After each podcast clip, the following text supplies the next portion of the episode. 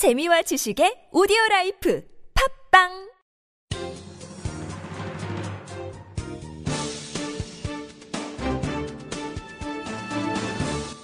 일간 사설 3월 23일 월요일 한겨레 사설. 일본의 과거사 책임 재확인한 한중일 회의. 서울에서 21일 열린 제7차 한중일 외교장관 회의에서 일본의 과거사 책임 문제가 다시 불거졌다. 일본이 과거사 해결에 적극 나서지 않는 한 삼국의 협력 강화에는 한계가 있을 수밖에 없다는 사실도 다시 확인됐다. 아베 신조 일본 정부는 현실을 냉철하게 보고 전향적인 모습을 보이기 바란다. 3년 만에 열린 이번 회의는 한중일 협력 체제를 복원할 수 있는 토대를 마련한 점에서 의미가 있다. 공동 발표문에는 삼국에 모두 편리한 가장 이른 시기에 정상회의가 개최될 수 있도록 노력하기로 했다는 등 6개 항이 담겼다. 무려 5년 만에 합의문을 낸 데다 거기에 협력 체제의 핵심인 정상회의 개최 내용을 언급한 것 자체가 상당한 진전이다. 기존의 50여 개 정부 간 협의체와 핵 안보, 원자력 안전, 재난관리 등 각종 협력 사업을 더 활발하게 추진하기로 한 것도 눈에 띈다. 발표문의 표현처럼 삼국 협력 체제는 동북아 지역의 평화 안정과 번영을 위한 중요한 협력의 트림이 분명하다. 하지만 과거사의 장벽은 여전했다. 3자 회의와 한일, 중일 회담을 지배한 것은 과거사 문제였다. 중국 쪽은 일본을 겨냥해 역사 직시, 미래 개척이란 말을 화두로 던졌고 정상회의 개최와 관련해서도 필요한 조건을 강조했다. 공동 발표문에도 역사를 직시하며 미래를 향해 나아간다는 정신을 바탕으로 라는 구절이 포함됐다. 하지만 과거사 문제 해결에 소극적인 일본의 태도는 이번에도 그대로였다. 앞으로 일본이 바뀐 모습을 보이지 않는다면 정상회담 개최가 불확실해지는 것은 물론 삼국 협력 체제는 이전처럼 다시 침체기로 들어갈 가능성이 크다. 일본은 역사 문제가 과거형이 아니라 현재형임을 직시해야 한다. 일본이 새 모습을 보여줄 기회는 여럿 있다. 하나는 종전 70도를 맞아 내놓을 이른바 아베 담화다.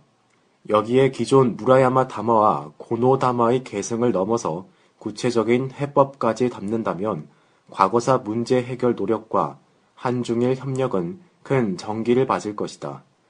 세 달 말로 예정된 것으로 알려진 아베 총리의 미국 의회 연설도 좋은 무대다. 일본군 위안부 문제를 비롯한 과거사 문제에 대해 진솔하게 사죄하고 책임을 인정한다면 세계는 일본의 노력을 적극 지지할 것이다. 최근 쟁점이 된 사드 문제는 이번에 논의되지 않았다. 중요한 현안이지만 한중일 협력이라는 큰 의제와 어울리지 않기 때문일 것이다. 지금 한일 관계에서 과거사의 핵심은 위안부 문제다. 일본이 이 사안을 풀지 않는 한 한국인들은 일본이 과거 제국주의 체제를 옹호하는 것으로 생각할 것이다. 일본이 집단적 자위권 강화 등을 추진하는 의도도 의심받을 수밖에 없다.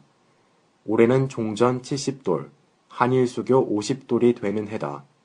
일본은 기회를 흘려보내지 말아야 한다.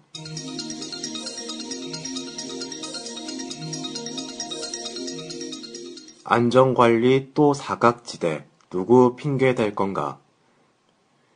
인천 강화도 캠핑장에서 22일 불이 나 텐트에서 잠자던 가족 등 5명이 숨졌다. 문제의 캠핑장은 텐트 안에 난방 기구와 침구 등 편의시설을 갖췄다. 간편하게 몸만 가면 즐길 수 있는 새로운 야외 활동으로 요즘 인기를 끄는 형태다. 그런데 안전 관리의 허점을 방치하다가 참변을 초래했다. 마음 놓고 가족과 함께 캠핑도 못하는 세상. 이건 정말 아니다. 라고 외치고 싶다. 불이 난 텐트는 전기 온열 매트, 텔레비전, 냉장고 등 가전제품을 잔뜩 들여놓았다. 텐트는 방염 처리가 안 된 가연성 소재였다. 불꽃이 튀면 확 옮겨 붙을 수 있었고 실제로 2, 3분 만에 텐트가 전소됐다고 한다. 텐트 출입구는 어른이 허리를 숙이고 다녀야 할 정도로 작아 어두운 밤에 대피로를 찾기 어려웠을 것으로 보인다. 섭을 지고 불에 뛰어든 것과 비슷하게 캠핑객들이 극도의 위험 상황에 방치됐던 셈이다. 더 큰 문제는 캠핑장이 위험을 노출하고 있는데도 건축이나 소방 행정 어느 쪽에서도 안전 점검을 한 적이 없다는 점이다. 사고가 난 캠핑장은 별도의 독립 건물을 짓고 뜰에 텐트를 설치했다. 민박업 신고가 필요한데 하지 않았다고 한다. 비슷한 야영장이 전국에 1,800개쯤으로 추산되는데 이 가운데 당국에 등록해 관리되는 곳은 230곳 뿐이라고 한다. 캠핑장의 확산이 비밀이 아니고 갑작스러운 것도 아닌데 이해하기 어렵다. 이번 사고는 예견된 것이다. 당국의 대응 실패를 지적하지 않을 수 없다.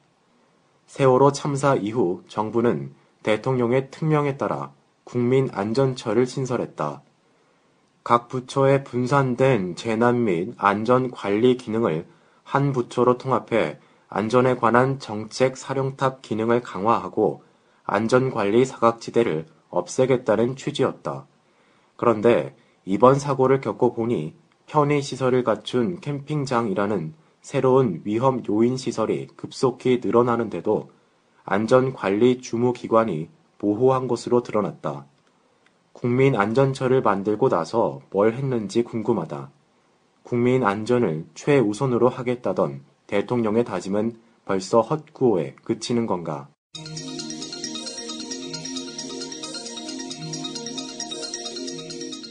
기업은 공생 관점에서 임금 문제 접근을 정부가 상반기에 재정 지출을 애초 예정액보다 2조 원 늘리기로 20일 경제관계장관 회의에서 결정했다. 공공기관 투자도 연내 1조 4천억 원 확대하기로 했다. 경기가 예상보다 나빠지고 있기 때문이다. 최경환 경제부총리는 회의에서 특히 소비는 임금 정체 등 구조적 문제로 회복세가 미약하고 기업 투자는 유효 수요 부족으로 견실하지 못하다고 말했다. 최 부총리가 경기가 활기를 띠지 못하는 요인의 하나로 임금 정체를 꼽고 있음을 알 수 있다. 공감할 만한 얘기다. 최 부총리는 앞서 디플레이션 우려 탈피와 경기 진작을 위해 적정 수준의 임금 인상이 필요하다고 밝힌 바 있다. 하지만 적정 수준의 임금 인상이 이뤄질 낌새는 아직 없다. 삼성전자가 기본급 동결을 밝힌 데 이어 여러 계열사들이 따라 나섰고 다른 기업들도 별반 다를 것 같지 않다. 게다가 경총은 회원사들의 임금 인상률을 1.6% 이내에서 정하라고 권고했다. 잘 알다시피 임금이 오르면 가계 소득이 높아져 가계 소비가 늘어날 가능성이 크다. 이는 기업 제품에 대한 수요 증대로 이어져 기업 매출을 늘리게 되고 그런 과정에서 경제 전반의 활기가 높아질 수 있다. 나라 경제의 선순환이 일어날 수 있는 것이다. 그럼에도 기업들이 임금 인상에 소극적이어서 안타깝다. 일본의 상황은 우리와 많이 다르다. 토요타 자동차가 4천엔, 닛산 자동차가 5천엔의 기본급을 올린 것을 비롯해 여러 대기업이 임금 인상 방침을 밝혔다. 우리나라 정경련에 해당하는 일본 경단련 대표는 이와 관련해 기업들이 큰 결심을 하고 수입을 종업원들에게 적절히 환원해 소비를 확대하겠다는 자세를 명확히 했다며 경영계는 축소 경제로부터 확대 경제로 가기 위한 한 발을 내디뎠다 라고 말했다. 양적 완화 등으로 일본 경제 여건이 우리와 같지는 않지만 시사하는 바가 작지 않다. 임금 인상을 통한 총수요 증대 없이는 지금의 어려움에서 벗어나기 어렵다는 점이다. 국내 기업들이 생각을 바꿨으면 좋겠다. 임금 인상 문제를 공생의 관점에서 풀어갔으면 한다. 형편이 좋은 수출 대기업들이 앞장서서 임금을 적정 수준으로 올리는 한편 협력업체들과 과실을 적절히 나누도록 하는 것이다. 그러면 협력업체들도 임금을 올릴 여지가 커지고 이런 분위기가 확산될 수 있다.